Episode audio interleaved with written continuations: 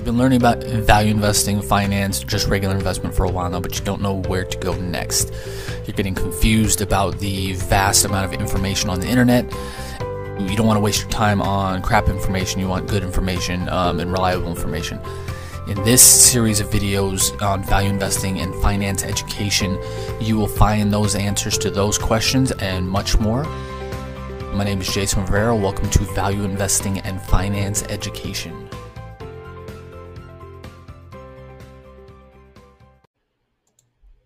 Hey, Jason here. In today's case study video, we're going to do an investment analysis of General Electric, uh, stock ticker GE. Before I get to that, though, I need to let you know you can get this series as a podcast anywhere in the world for free on all major podcasting platforms, Stitcher, Anchor, SoundCloud, Spotify, iTunes, and more. You can get this as part of the I Love Value Investing podcast anywhere in the world for free. If you like this video and our other videos, make sure to like, love, share, subscribe, and hit the notification bell on YouTube so you can get all of our videos, uh, or so you're notified as we release new videos and are releasing new videos all the time. Recent case study video series, we've been done investment analysis of Archer Daniels Midland for Andrew W. CVS, we covered CVS Health, Ford, U.S. Steel for Cody S, T-Mobile, IBM and its upcoming spinoff, AT&T, Coty and ExxonMobil. I will reference those videos probably, or in all likelihood, I'll reference those videos um, for specific things that I taught in those videos. For example, I'll, if something comes up about book, book value, intangible assets, uh, impairments, uh, goodwill, all that kind of stuff, I'll probably reference the Coty and the ExxonMobil videos. Those are linked. All the videos that I just mentioned are linked below this. So if I reference a specific video, you can find it in the description below this. Uh, also a disclaimer before we get going, because I didn't have a disclaimer on the first set of videos and some people didn't like that. So this is for informational purposes only. I do not own stock in any company I talk about and I don't short stocks ever. So any stock I talk about is I'm going through my process uh, that I go through for every investment I look at. And this is my visual preliminary analysis checklist. You can get the full checklist, uh, the full written checklist to follow this process for free um, at a link at the link below, and I'll tell you what that is at the end of the video. Okay, so nothing major of note here for GE. This is one indication maybe that it might be overvalued. Um, I'm frankly surprised that its dividend is so low. That's interesting for such an old company that its dividend is so low. Nothing other than that major of note here. Hugely negative here. In the last decade, its revenues have fallen by about, what, 40, 45% off the top of my head? Uh, from 150.2 billion in 2010 to 83.9 billion in the trailing 12-month period. That is really bad. Um, horrific, bad, terrible, substitute your own word here. That's not good in really any sense, um, especially when you combine that with what is down here. Operating margins have cratered from 20.1% in 2010 and actually 39.4% in 2011, which are fantastic. I look for anything about 10% on a consistent basis, to 0.8% in the trailing 12-month period. That's a loss 95, 99%, something like that um, in operating profits or an operating profit margin, which leads to operating profits dropping from 30.2 billion in 2010 and 56 billion in 2011 to only 656 million in the trailing 12 month period. That is devastating. Um, is another word to use here. That is, again, I, I don't know how else to state that. That's really bad. Um, earnings per share have cratered, and they've had to cut their dividend because their earnings per share and the profits have cratered so much. They've had to cut their dividend from a high of 93 cents a share in 2016 to only 4 cents a share um, this year, which again, horrific. If you're, especially if you're a dividend investor, that is terrible. Shares they bought back about a little bit under 2 billion shares. Typically, that's a good thing.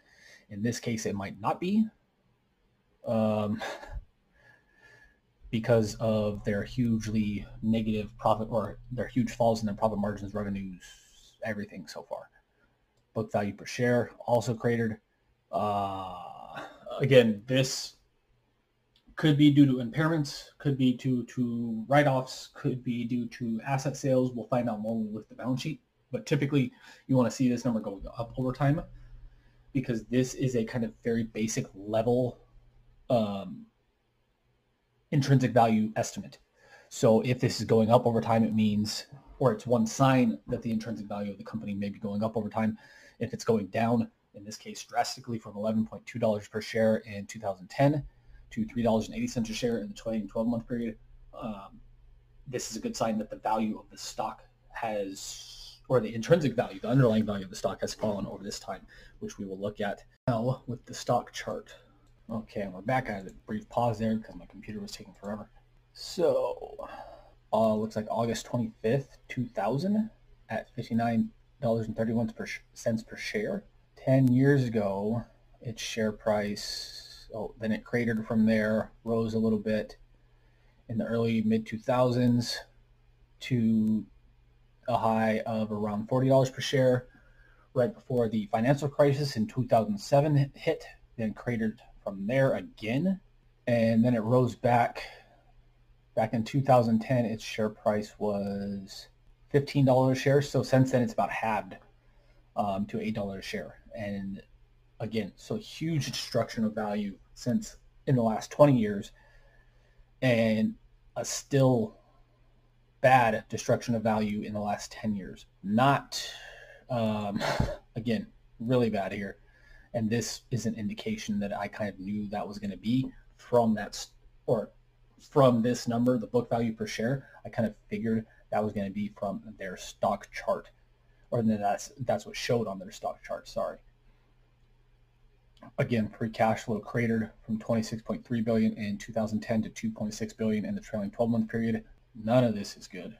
Um, ROIC is okay at 7.1%. I look for anything about 10% on a consistent basis. They don't have any year in the last decade where they're about 10%. Um, and two, one, two, three, four years where it's negative. Free cash flow to sales, again, not great. I look for anything about 5%, 5% on a consistent basis at the beginning of the decade. They were, actually until 2016, they were up or around 10%. And then in 2016, it just went negative and then it's barely recovered since then. Again, none of this is good. uh, good cash levels, but frankly, um, yeah, I'm assuming they have a lot of debt, and their cash levels are about equal with their debt levels, which is not great.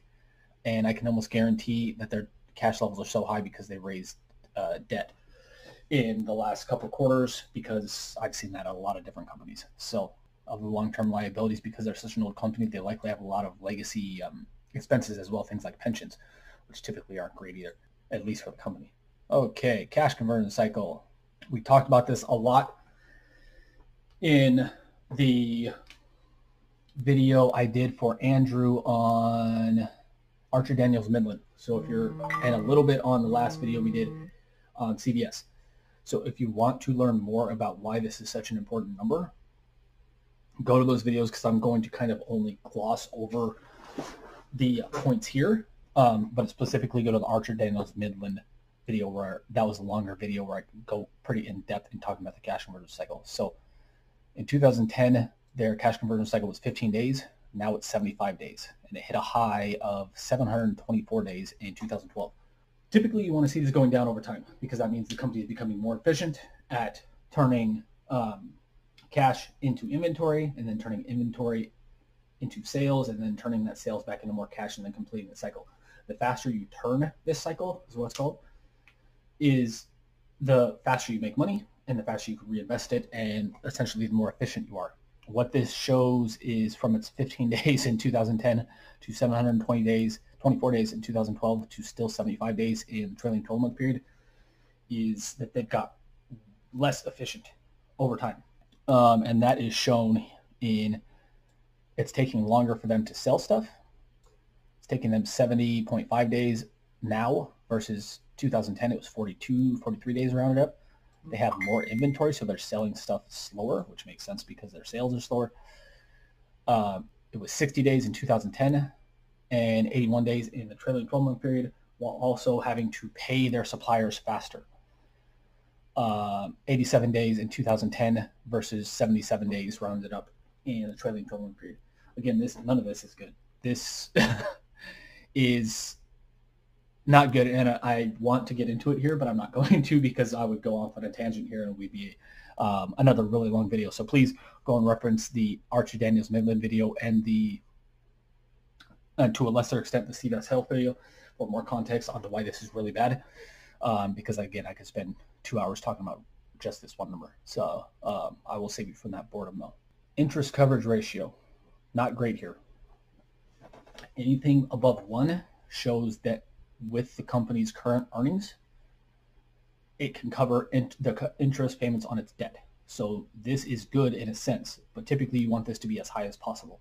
What this means is that GE at 1.8 rounded up is that they're barely able to cover their current interest or interest on their debt payments with earnings. Um, again, not great.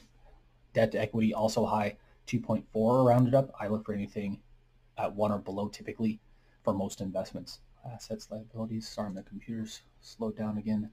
Been running at snail speed all day. Oh, so that's a bit surprising. They have more cash than debt, which is a bit surprising. Actually, it's really surprising. I expected them to have a ton more debt than cash based on their profitability metrics, but I bet most of this cash is from raising debt, um, which actually we'll look at in the balance sheet and also the cash flow statement if we need to. Okay, cash levels rising over the last couple quarters. That makes sense because of the coronavirus stuff. Equipment, goodwill. Again, I'm not going to talk about this here. I talked about this in several videos, goodwill, how this is mostly useless. Um, I talked about this in the CVS video and I think the Coty video and the ExxonMobil video go to that for a reference to why I think good, this number of goodwill is mostly useless and I would write this off in a valuation kind of situation, which I'll talk about in a second. Oh, so I know why their debt levels are relatively low compared to their cash because it's from their GE Finance arena, so they're marked as different, possibly. Uh, we're gonna have to go to the cash flow statement. Um, I don't know. I know the GE Finance division has different accounting rules than the rest of GE because it's a uh, essentially a financial institution. Um, so we'll have to go back and look at that. And again, I'm not going to talk about the negative, the equity value being almost negative or being almost zero. After discounting the goodwill, again, I talked about that in several other videos that I already mentioned. Uh, CVS, I think ExxonMobil, Coty, I think I talked about all that. So let's get to the cash flow statement today. Massive loss in, um, um, I can't tell you what they have because they only have two years of data here. So I was going to tell you what they have over a long term, kind of an average, but I can't because it's not here. Okay, so impairments. I mentioned impairments earlier, that their book value decline could be due to impairments. They had um, a huge loss in 2018, and they took $22 billion of impairments in 2018, which lowered the book value per share, which in, in turn also lowered the intrinsic value of the company. So this is one major reason why the value of the stock has continued to go down. Also because of the lower revenues and uh, more profits, but those things caused the impairments. And then the impairments, along with the lower profits and revenues, caused the uh, lower share price. This year, they've raised some cash due to gain on loss on disposals. Disposals of what?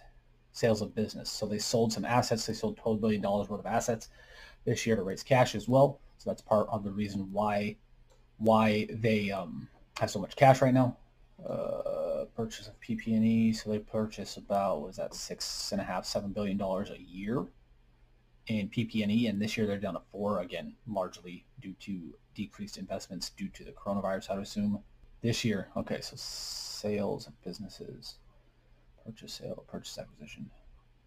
I say they sold another business. It looks like, or multiple businesses for twenty-four billion dollars again to raise more cash.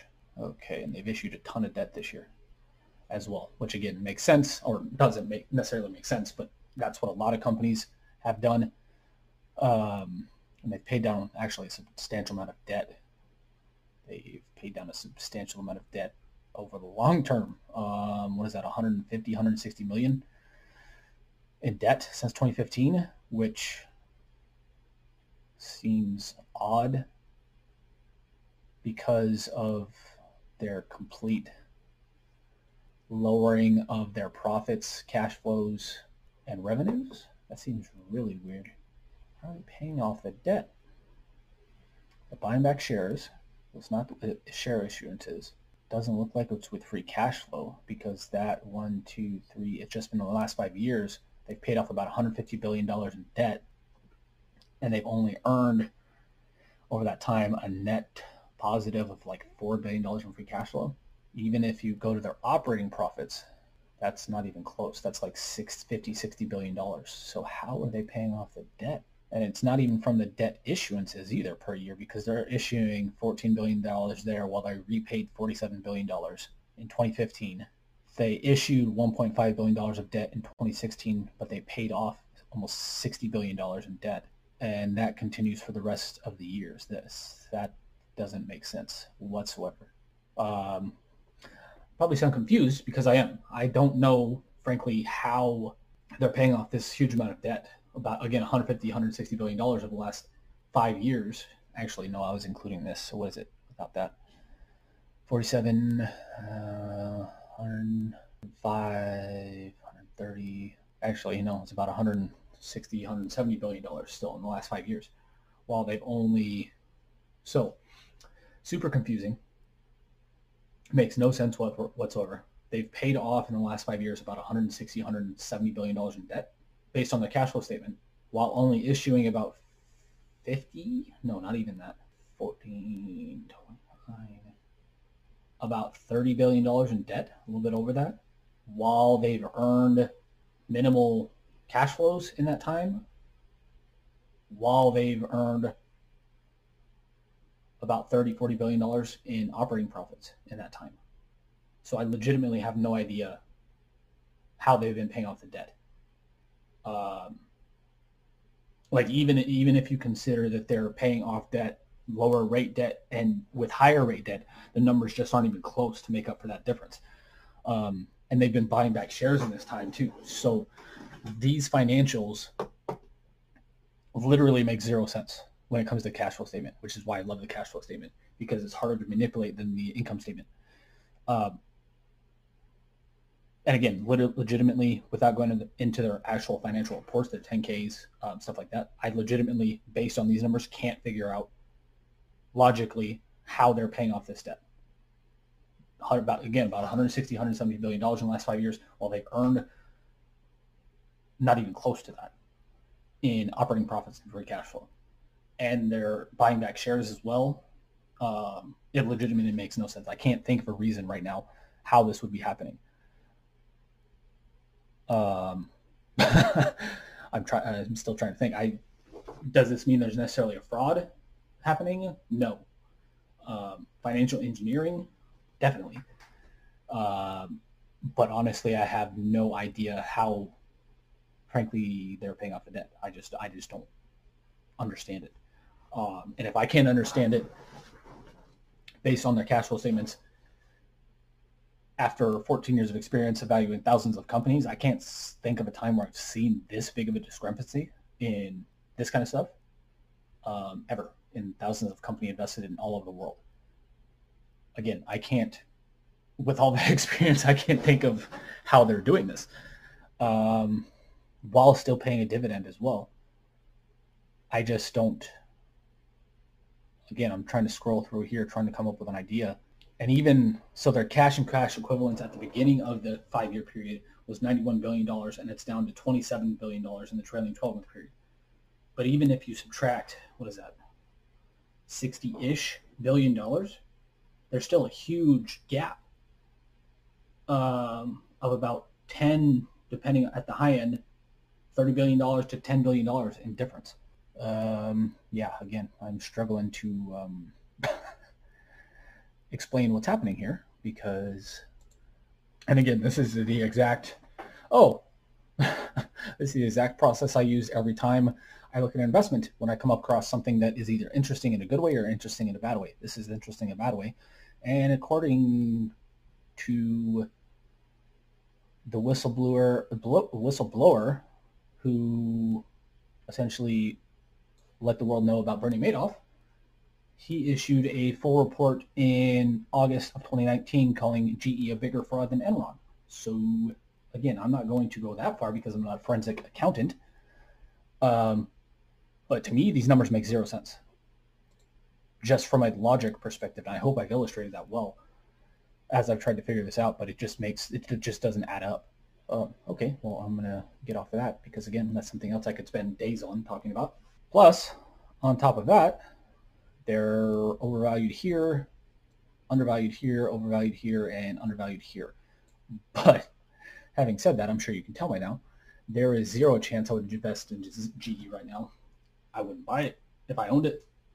I wouldn't buy it brand new, and if I owned it, I would sell it because the numbers legitimately, I mean, they make no sense. Um, especially when you go to the cash flow statement, there when you combine that with the revenue cratering, profits cratering, cash flows cratering, margins cratering over the last decade, um, combined with their their uh, share price cratering in the same time, this is not a stock I want to invest, be anywhere near investing. There's no, there's zero chance I would invest in this stock right now um, for all the reasons I outlined. But the biggest one, yeah, all the other stuff is bad, but the biggest one is that the numbers just don't make sense when you look at the cash flow statement, which again, I'm not saying they're a fraud, but apparently other people have, and the numbers don't make sense. So, um, again, if I wouldn't own it in any capacity, I wouldn't buy it brand new either if I didn't own it. So I hope this helped. I hope this was entertaining. To me, it was entertaining. So I hope it was entertaining to you. If I missed something, if I didn't explain something well enough, let me know. Or if you want me to evaluate a stock like this for you, let me know in the comments below. If you're watching on YouTube, make sure to like, love, share, subscribe, comment, all that good stuff, and hit the notification bell so you're notified every time we release a new video and release new videos all the time. If you're listening on the podcast, make sure to like, love, share, subscribe, all that good stuff, and really also appreciate a review because the more reviews, views, and listens we get to our content, the more people we can help. If you're looking for free resources on how to become a better value investor faster and evaluate stocks faster, we have our free buy free gifts below, which you can get the full written down version of the, the preliminary analysis checklist that I just did on, or I did the visual part of this. You can get the full written copy of that plus four other gifts for free at, a, at the link below. You can also get our seven tips guide to picking great stocks and three times you must sell and a free copy, PDF copy of my book, How to Value Us. You can get all those for free at the links below. And if you're looking to, or if you're trying to figure out how to find value and evaluate stocks faster, we also have information on our masterclass at the link below as well. But until next time, have a great day. Talk soon. Bye.